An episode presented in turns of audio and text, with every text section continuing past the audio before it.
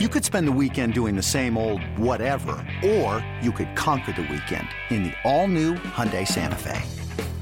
Visit HyundaiUSA.com for more details. Hyundai, there's joy in every journey. Coming up on episode 25 of Off Air with Joe and Orel, we've got a special postseason preview. We'll look back a little bit at this regular season, but mostly the focus is on October. And we know when you hear this, it'll be after game one, but we're still going to go over the roster and those decisions with Dave Roberts. We've got that and plenty more coming up this week. And today's podcast is brought to you by Blue Shield of California, Postmates, Bank of America, and Q Cells. Blue is honest, blue is strong, blue doesn't divide, blue embraces, blue doesn't give up, blue is courageous, blue is the color of the sky we're all reaching for. Blue Shield is opportunity. Blue Shield is choice. Blue Shield is tomorrow. Blue Shield is healthcare coverage that covers more people. When it's time to choose, choose Blue Shield of California. From Dodger Dogs to garlic fries, you can get a taste of the Dodger Stadium experience delivered on demand right to your home through the Dodgers Home Plates program, exclusively available through Postmates app. You can still enjoy your favorite Dodger Stadium dishes while you cheer on the team from home. As a special offer to our listeners, be sure to use the promo code OFF-AIR, all in caps, at checkout to get a free Dodger dog with your order. A setback. Well, it's just a comeback you haven't met yet. While this season may look different, let's rally to support our team and a great cause. As the official bank of Major League Baseball and the Dodgers, Bank of America is launching a Let's Rally campaign and donating $10,000 to Boys and Girls Clubs of America for each late inning comeback to win the game, up to $1 million. As part of this effort to make a difference in local communities, Bank of America has partnered with Dodgers ace Walker Buehler and MLB players from each team to create a unique collection of 30 t shirts. For each t shirt purchase, Bank of America will donate $7 to the Boys and Girls Clubs of America, up to 200,000. At a time when our country faces its own comeback, Bank of America is excited to use its partnership with MLB and Boys and Girls Clubs of America to give fans something positive to rally around. Learn more at MLB.com slash Bank of America Let's Rally. Harness unlimited energy from the sun through solar, a sustainable investment for energy independence. Curious to see if solar is worth it for you?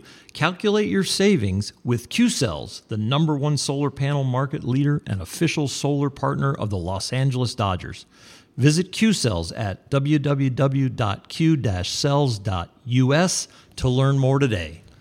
The postseason is here. October is here, and so a special postseason preview episode of Off Air. Hit it, Frankie.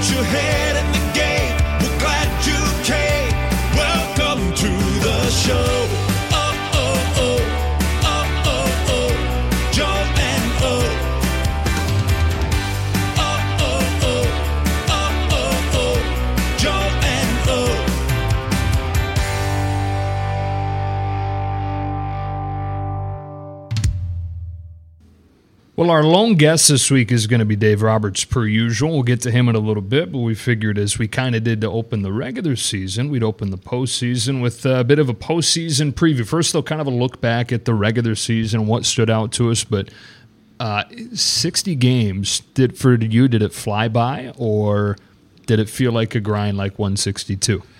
I think the beginning started to fly by, and then it got into like this is the new normal and we were in our habit of kind of grinding a little bit and then the end creeped up so fast that it didn't feel like grinding very long so mm-hmm. i don't know mm-hmm. maybe two weeks of grinding barely yeah well and then we get into the final week and they've already clinched and the whole thing becomes who are they going to play? We didn't know even when we went off the air on Sunday exactly. We had a, we were starting to look like it'd be the Brewers, and it will be the Brewers. And seems like all things considered, and we're kind of putting ourselves out there and talking about this because we're recording early afternoon Wednesday, a few right. hours before first pitch of Game One. This is going to come out after Game One.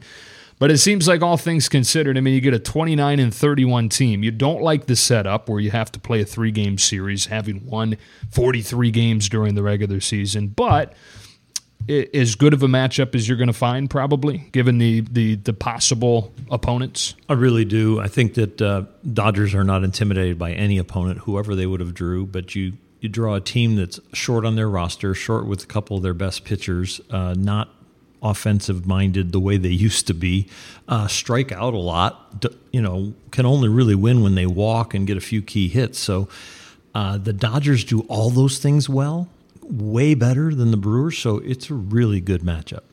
I mean, they're 29 and 31. That that says it all, right? They in a normal season, they don't belong near the postseason, right. but still, anybody in a three-game series, as we've talked about, can scare you. Yeah, there's there's two things that can happen. There's the probabilities of baseball, and what I mean by that is the fact that you can make a good pitch and a blooper could fall in. Um, there's the guys. The other part that I would say is the Brewers can beat the Dodgers possibly if they are not themselves. And what I mean by that is if they would all commit to beating the shift, if they would all commit to hitting weak ground balls to one side, if they'd all commit to getting the guy over, if they can do little things that they didn't used to do, uh, they've got a chance to score some runs there i mean you, everybody's dealing with something when it comes to injuries but they've got some really key pieces missing. Corbin Burnes who was a cy young candidate is not on the roster. We just found out a few hours before we started recording here that devin williams who might win rookie of the year has been the best reliever in baseball this year and makes what is probably the best one-two back-end punch in a bullpen in baseball with Josh Hader, he's not going to be on the roster either. So it's it's a 29 and 31 team that is now exceptionally shorthanded, especially in the pitching department. Yeah, Corbin Burnes with the oblique and Williams with he had the uh, shoulder. Mm-hmm. It's uh, it's really they are going to have a tough time maybe the first time around the order with the Dodgers and then they start matching up. But how are you going to match up for three days in a row? You're going to have to have somebody give you five innings. Somebody's got to give you five or six innings in at least one of the games. So uh, I think they're going to throw the whole kitchen sink at the Dodgers, and I think the Dodgers will be ready for it one of the big marketing campaigns across baseball last year was Belly versus Yelly in the uh, MVP right. race. But Belly versus Yelly this year is a much different thing. They're again having very similar seasons, but it's the opposite in terms of how fun it's been.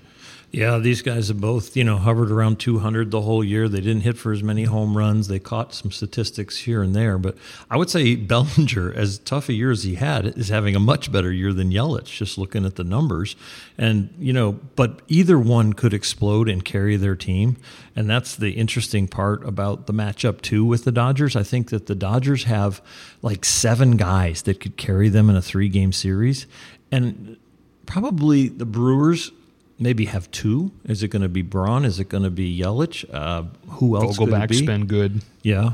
And Lorenzo Cain opted out. So mm-hmm. the the resumes on the team and the stats on the team as far as offensively, who could carry them, there's few and far between.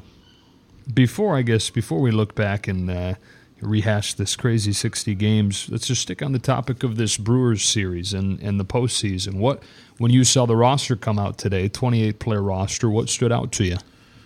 Uh, I really thought that the Dodgers made a roster for a three game series. Um, 90 feet is going to be huge. Terrence Gore is on the team, right?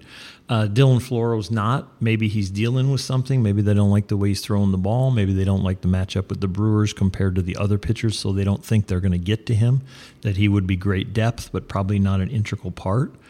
Um, who else? Uh, what else was on the roster? I mean, Beaty made it. Yeah, but um, Beaty for you know for contact and a, and a key at bat, and this guy is one of the best off of really good pitchers. So who knows? I don't know if that's a good matchup for Hader, but that might be a good matchup for some of their other bullpen pieces.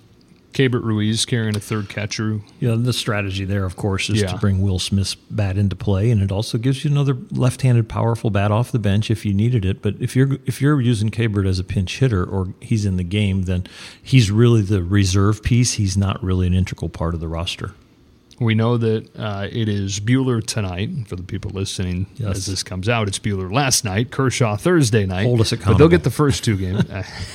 and then uh, Friday, if necessary, we still don't know. And that's something we'll pick Dave Roberts' brain on when he joins us in a bit. But you have options. Um, if it were you, do you, do you have a, a, strong preference, strong feeling on where they should go? Well, you're going to have two games of watching matchups and you're going to have two games of seeing if a hitter looks like he's getting hot or a hitter is super cold, and especially in the first three hitters of the Brewers lineup.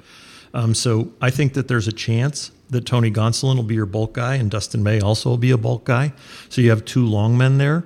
One could end up being a starter, but one could also be the guy that comes in in the second or third inning, and then you hope can you can give you five. So I think it's going to be a very flexible third game for sure. I think slam dunk. It's Kershaw in game two, and when people are listening to this that night, they'll go, "Yes, you're right," and it's like, okay, big deal. But yeah. I think this is about separating the bullpen work this is not Clayton Kershaw is not the ace of the team. This is that Walker Buehler is the guy that can go out there and in one inning the blister busts open and you have a fully rested bullpen. And then Clayton can go out and give you six or seven to rest the bullpen. And then you've got a, a healthy, strong bullpen again on game three. But if the blister popped open in game two and now you have a bullpen game, and then the next day you wanted to go more of a bullpen game also, you've got guys coming back on no days rest.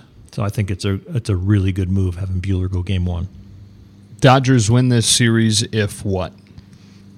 If Walker Buehler's blister doesn't pop, and uh, I think that's about it. I think the the reason this you know this went seven games, been eighteen, right? And and the Brewers actually outscored the Dodgers. I think it was twenty four to twenty three, but the Dodgers won the close games. So the bullpen at the end of the at the end of the game is going to also have to really function well because if these are tight games, you know, Hader's probably going to put up a zero or two. So you're going to have to match that if it's a tight game. This is going to come from the duh category, but I think they win the series if they don't play poorly. They're so superior right. that as long as they don't, and, and it happens, right? Good teams play poorly sometimes, and we've seen the Dodgers play poorly on a few mm-hmm. occasions this year. As long as they don't throw the ball all over the place, as long as they don't have blow ups from guys who typically don't blow up, as long as the strikeouts don't start to go through the roof like yeah. we've seen in the postseason in the past, just don't play poorly. And hopefully, even though it's a three game sample size, yeah. hopefully the vastly superior team is going to win. Yeah, I think that the one thing that pops into my head when I think about that is as long as their chase rate is the same as it was during the regular season, because mm. I don't think these pitchers can get them out in the zone. And so even if the pitching is a little bit weak or for the Dodgers, even if the bullpen screws up a little bit, I think if they stay in the zone, this offense is going to score plenty of runs. My thought is that if they win this three game series, if they escape this three game fright fest, they win the whole thing. For you, how do they win the whole thing? I think that you have to have one other pitcher other than Kershaw and Buehler step up and be the man. And I don't mean a bullpen piece, I mean another bulk guy. Um, if it's Urias, if it's Gonsolin, if it's May, I think they're going to need six innings out of one of those guys consistently in each series. And after that, um, I really think Kenley Jansen has a, a spotlight on him. And it, in the spotlight, if if they can win a series and he has a tough series, I could see them moving to bullpen by committee because this is an organization that wants to win so badly, and it is about now. Even though it has been about the past over the last eight seasons, winning the National League West, uh, this is about now, and it's built up like a volcano, and it could explode. And I think part of the explosion could be that they're going to make moves that you don't make in a big picture. They're going to make moves that are very finite and very for right now. Who is your breakout surprise star of the postseason for the Dodgers that maybe maybe us as fans wouldn't be surprised if we saw, but that the rest of baseball may find out about? Tony Gonsolin think Tony Gonsolin is going to be outstanding. I think he has two pitches now. I think that on a certain day that split change is going to be working. I think on every day the slider and the fastball are going to be working. He can pitch up in the strike zone. He can pitch down in the strike zone, and he looks like he has the pulse for it. The the the Achilles heel of Tony Gonsolin will be playoff adrenaline and will that ruin the syncopation between the upper body and the lower body, where we've seen him have batches of lack of command and kind of jerk the ball over into the left hand batter's box? But if he can stay with his calm heartbeat and keep the rhythm between the upper and lower halves, the stuff coming out of his hand, and the, pit, and the hitters have proved it, is really good he seems like he's not very easily rattled. Like he is always the same guy. So so I know we've seen those upper body and lower body out of sync before. My hope is that the moment won't be something that causes that for him. Yep. exactly. And I think we've seen that a little bit because he didn't pitch in a lot of traffic, but then all of a sudden, you know, when he did, he got out of it so quickly. Well, at the end of the season, we saw some outings where the traffic kind of stayed you know heavy for a while. He was in rush mm. hour, and and in rush hour he did rush a little bit and kind of lose that. So I really think that uh, he learned from that, hopefully, and he'll be there. You know, and and I know you're probably your next question, which is popping in my head right now, is on the offensive side. I don't worry about our offense. I really don't. There's just too many bats there for us not to get two or three hitters that come through. Why does it feel so different to you than years past where the offense was exceptional as well? You know, because I think you could have said that a couple years ago that, wow, these guys just bludgeon people. Right. And then it wasn't the same in October. Why is this different in your mind? When we started the playoff run, we had an offense that usually was built in the years past on home runs. Uh, we did hit with runners in scoring position at time, but we didn't hit with two outs and runners in scoring position. We were a team that struck out a little bit, and and as we got into the playoffs, we expanded our zone and we struck out too much. I just see a maturity to this lineup that those flaws are not going to creep up. Yes, we hit a lot of home runs, but we hit with runners in scoring position. We hit with two outs in running scoring position. We don't chase. We walk. We don't strike out as much as we used to. And I see those categories not changing because there's a maturity and a wholeness to the approach. Who wins the team MVP if this goes the way that you're hoping. And maybe you've already kind of touched on this with some of the names you mentioned, yeah. but if they're going to win it, who is the team MVP in doing so? Wow. For the whole month of October. Yeah. Hmm, there's just so many names. I know. Cuz um, like it's it's like you don't think of a closer as the MVP, but Kenley Jansen's got to be the Kenley Jansen that we've seen in years past for yes. them to win. Yeah. And like that one keeps coming up to me. That feels like a weird answer for who the team MVP is, but you you certainly can't have Kenley be the opposite of the MVP for the team. You got no chance if if he struggles. Yeah, for a closer to be an MVP of October overall, he would have to close every game he's in and hold a tie every time he's in for that to really get a spotlight. You know, he's going to end up being like an umpire. You only notice him if he's bad.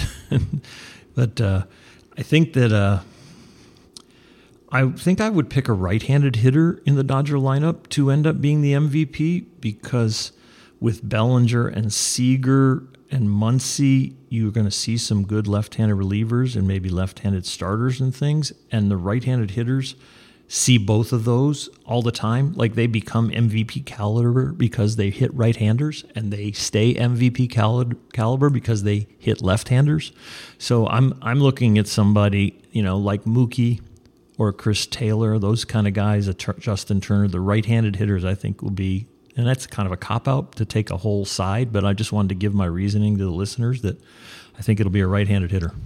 Well, Mookie's the easy answer. Turner, given the track record, is probably the next easiest answer. But you mentioned Taylor, and how about AJ Pollock? Exactly. Yep. You know, Another so guy that hits lefty I guess as well.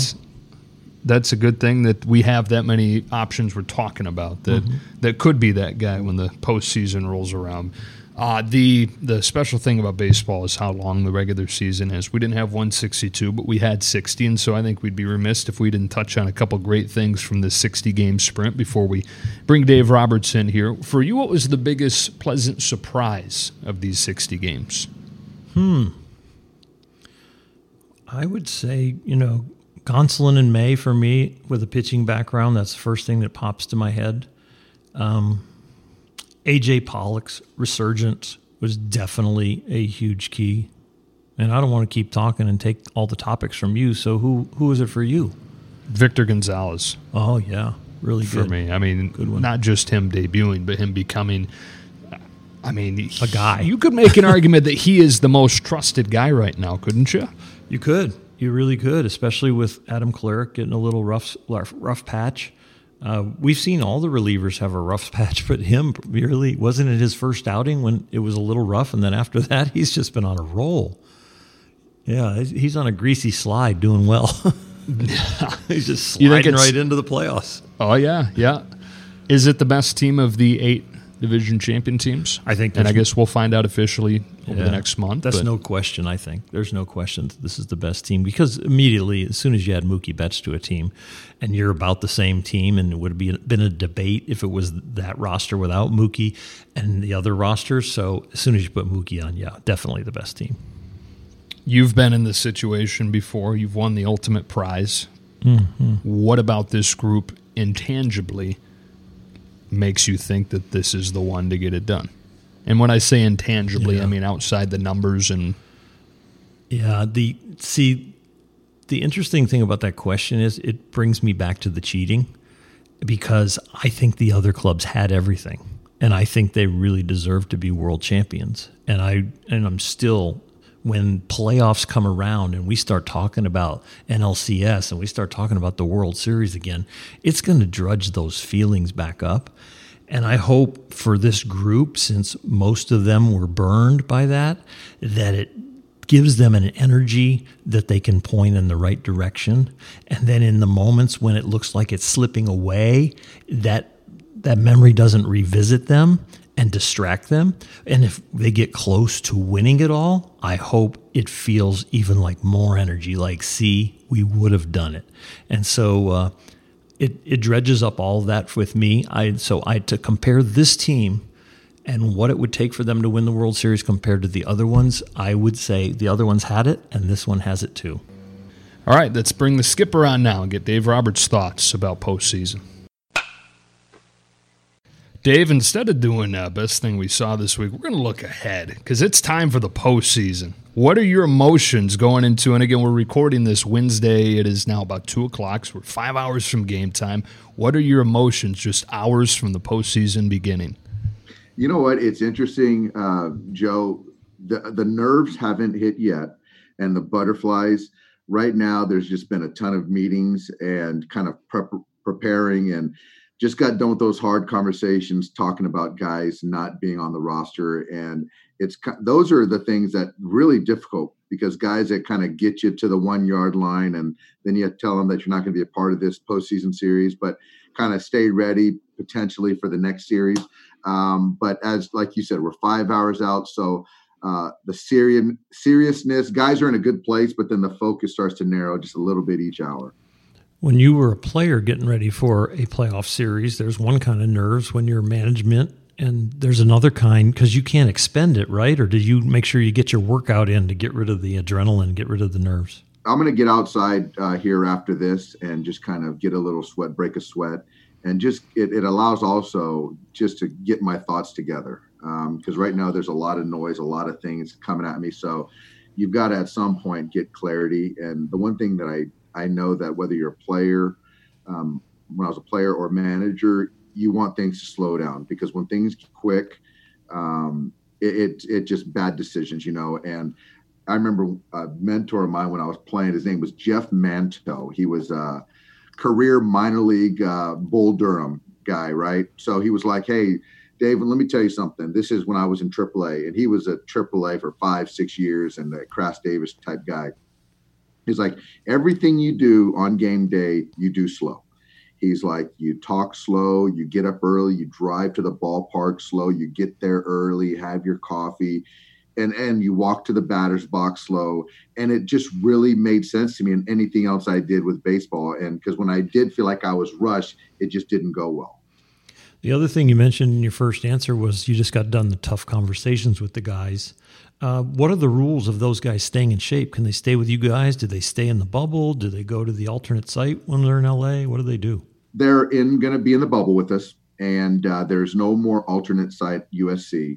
And what they're doing now is we're having essentially two workouts. So it puts a lot on the coaches because they have to be here for a couple hours before to kind of make sure these guys stay ready. Whether it's Dylan Floro, Gavin Lux, um, you know, other pitchers um, are staying ready. Uh, Scott Alexander, Josh Sborz. Um, so they're doing that. And as far as the game, I think that the guys that have been here the whole year, whether it's Floro, whether it's uh, you know uh, whoever it might be, they can stay with us, and then we got to kind of figure out how to keep Lux and, and those guys around though. Was it like cramming for an exam with a new opponent like this, given the circumstances this year where you haven't played the Brewers? It's a little bit, but not necessarily as much because if you look at the same cast of characters, we we know these guys. Um, the biggest news was Devin Williams was a guy yeah. that we really didn't know much about, and we just learned a couple hours ago that he's not on their playoff roster. So he's a guy that we were really kind of targeting and trying to figure out that little uh, reverse change up, screwball, whatever the heck you want to call it, the Eric Gagne, whatever you want to call it, right? Um, but as far as kind of that, we know these guys, but there's certainly a deeper dive. But honestly, I, I feel we're the best team, and we just got to go out there and play like it.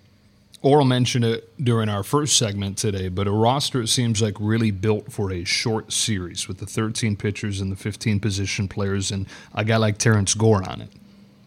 That's that's the kind of uh, the fun part of when you build a roster and you can sort of sort of supplant him in a, in a spot in a leverage spot and, and have that burner and, and, create tension for those guys um, and also potentially um, you know in an extra inning situation get a guy on base and and um, so we'll see but we have uh, Beaty as an extra bat we have Rios who's going to start tonight um, you got Kike, you've got uh, a lot of different guys. So it, we've got the third catcher because I think that with with Austin and Will having the ability potentially to hit for Austin if we need to in a big spot with a left-handed bat or whatever, and have that coverage is huge.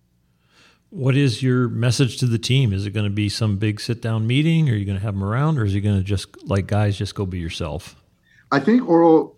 I think it's more just be yourselves if if uh, all of our fans know our club pretty well and the personality of our club, and it's a professional club that that has fun, but is professional. And I think for me, I'm going to trust that and more go by more the the uh, the laxness of have fun, be yourselves, play the game that we've always played, as opposed to make it more intense because our guys don't need to be pushed in that direction.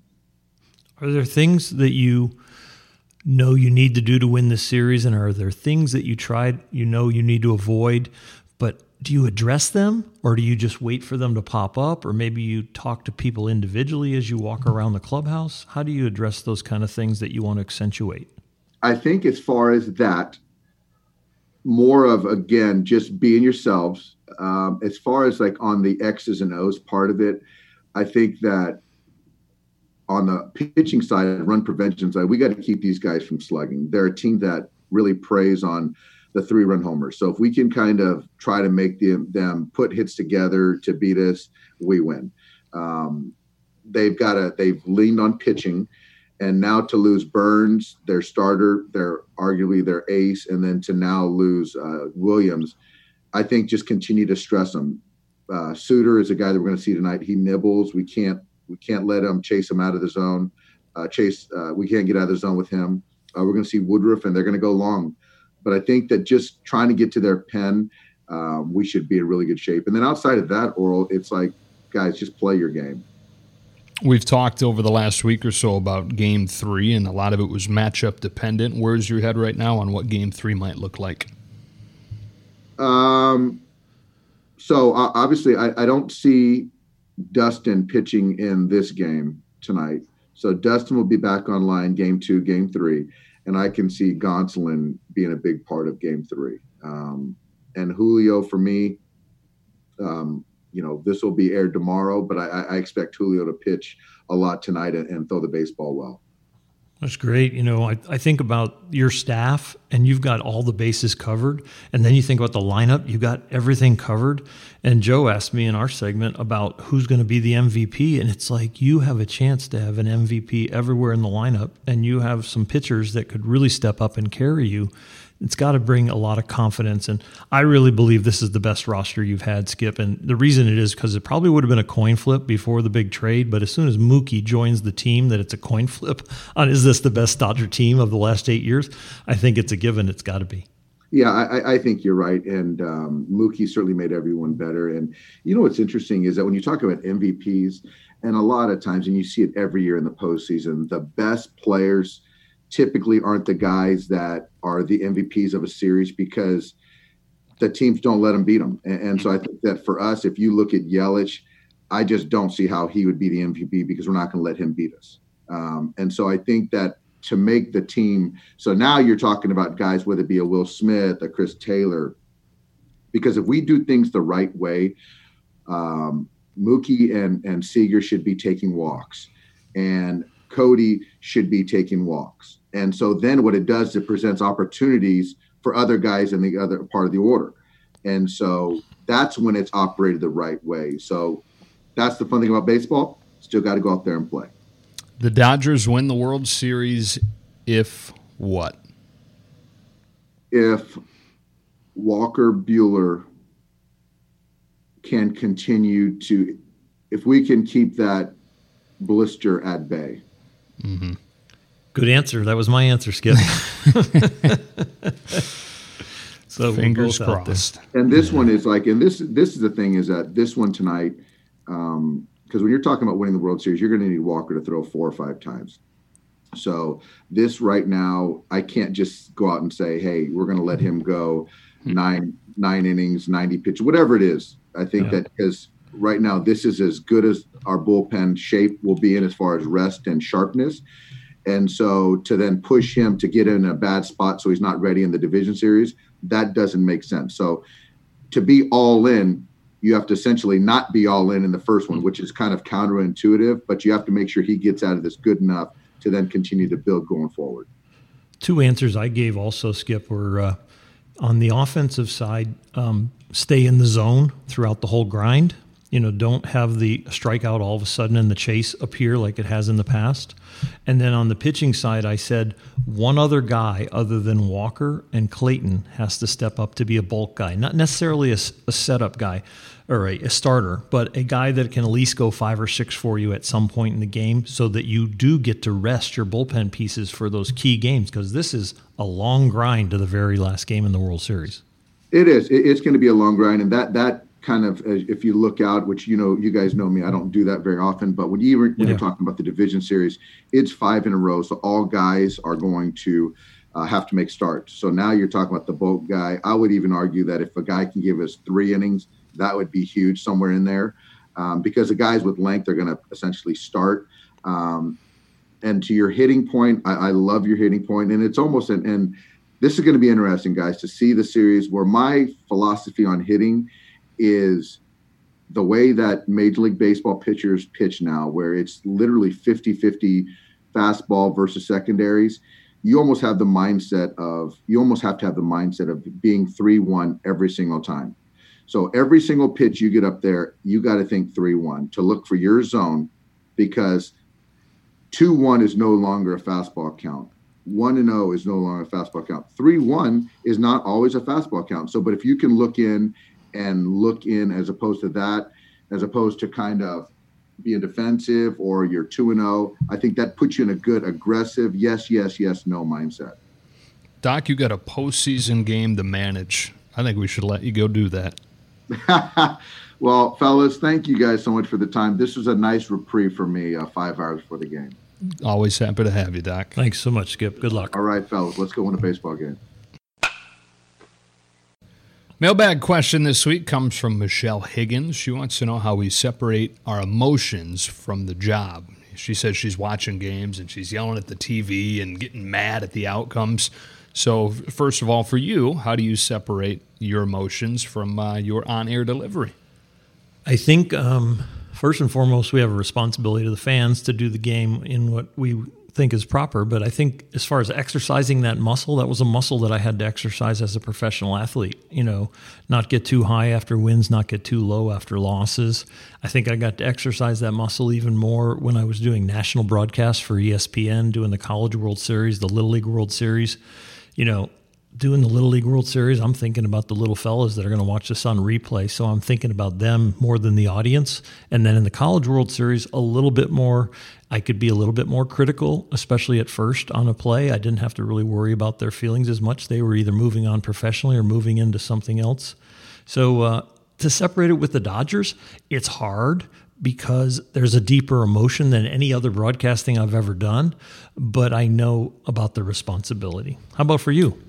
I don't know that I separate it. I think that there's a line that I don't cross, but I think emotion is good. And You know, like we we want to see the team do well, and while I don't consider myself a fan, I I still, of course, want the Dodgers to do well. I'm going to get excited when they do things well, and uh, when they do things poorly, I'm going to tell you about it. So, you know, I, I think it's important. I think crossing the line would be if you got mad when things didn't go well and you let your frustrations come out over the air. And how do you not do that? I think that that's just kind of an innate part of the job. And I think we both balance the broadcast with uh, compliment complimenting the opponent when they mm-hmm. do something well. I think your stories and the things, the background checks you do on the guys and bring to the air are amazing as far as their personal struggles or their personal successes prior to becoming a big leaguer and where they grew up and all the things that you tell us about them. So I think that brings really good balance to when the Dodgers do something well and we get excited. And then when we do report the news that the opposing team has done something well, I think mm-hmm. we get literally complimentary about, wow, what skill it took or yeah. the pressure they were under or how they beat a great team because good, beautiful baseball is good, beautiful baseball, no matter which team's doing it. I think we both have a deep appreciation for that. For sure. For sure.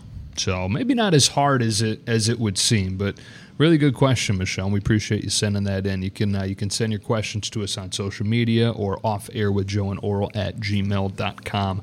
I would ask you what you're looking forward to this week, but I know we're both looking forward to the postseason and uh, man, just get through this three gamer and I think the sky's the limit after that.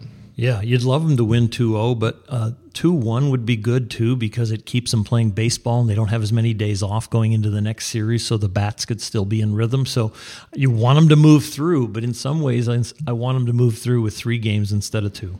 Bum that we don't get to hang out each day now. Yeah, we'll have to make yeah. appointments to see each other.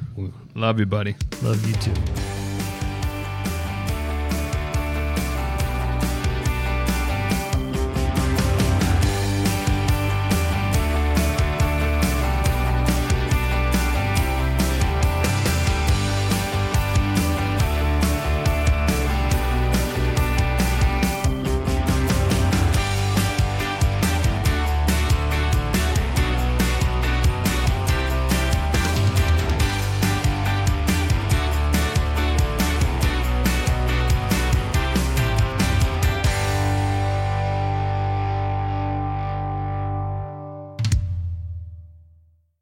Hey, Rob Bradford here. You guys know I'm always up for a good MVP story, and one of the best stories is Wasabi Technology. Wasabi is the world's hottest cloud storage company, and it's become the go to provider for professional and collegiate sports teams, including 20 Major League Baseball teams like the Red Sox and NHL teams like the Bruins and Vancouver Canucks. Even the Liverpool Football Club is getting in on the Wasabi action. So, why is Wasabi the MVP? Well, Wasabi was purpose built to free businesses from skyrocketing storage costs and unpredictable transaction fees that the Amazons of the world are charging. In fact, Wasabi is up to 80% less than those hyperscalers and doesn't charge a cent for businesses to access their data. From Wasabi's AI enabled intelligent media storage, Wasabi Air, to the industry's only cloud storage service with triple protection against cyber criminals, data deletion, and ransomware, Wasabi's taking the lead in driving innovation in data storage and helping sports teams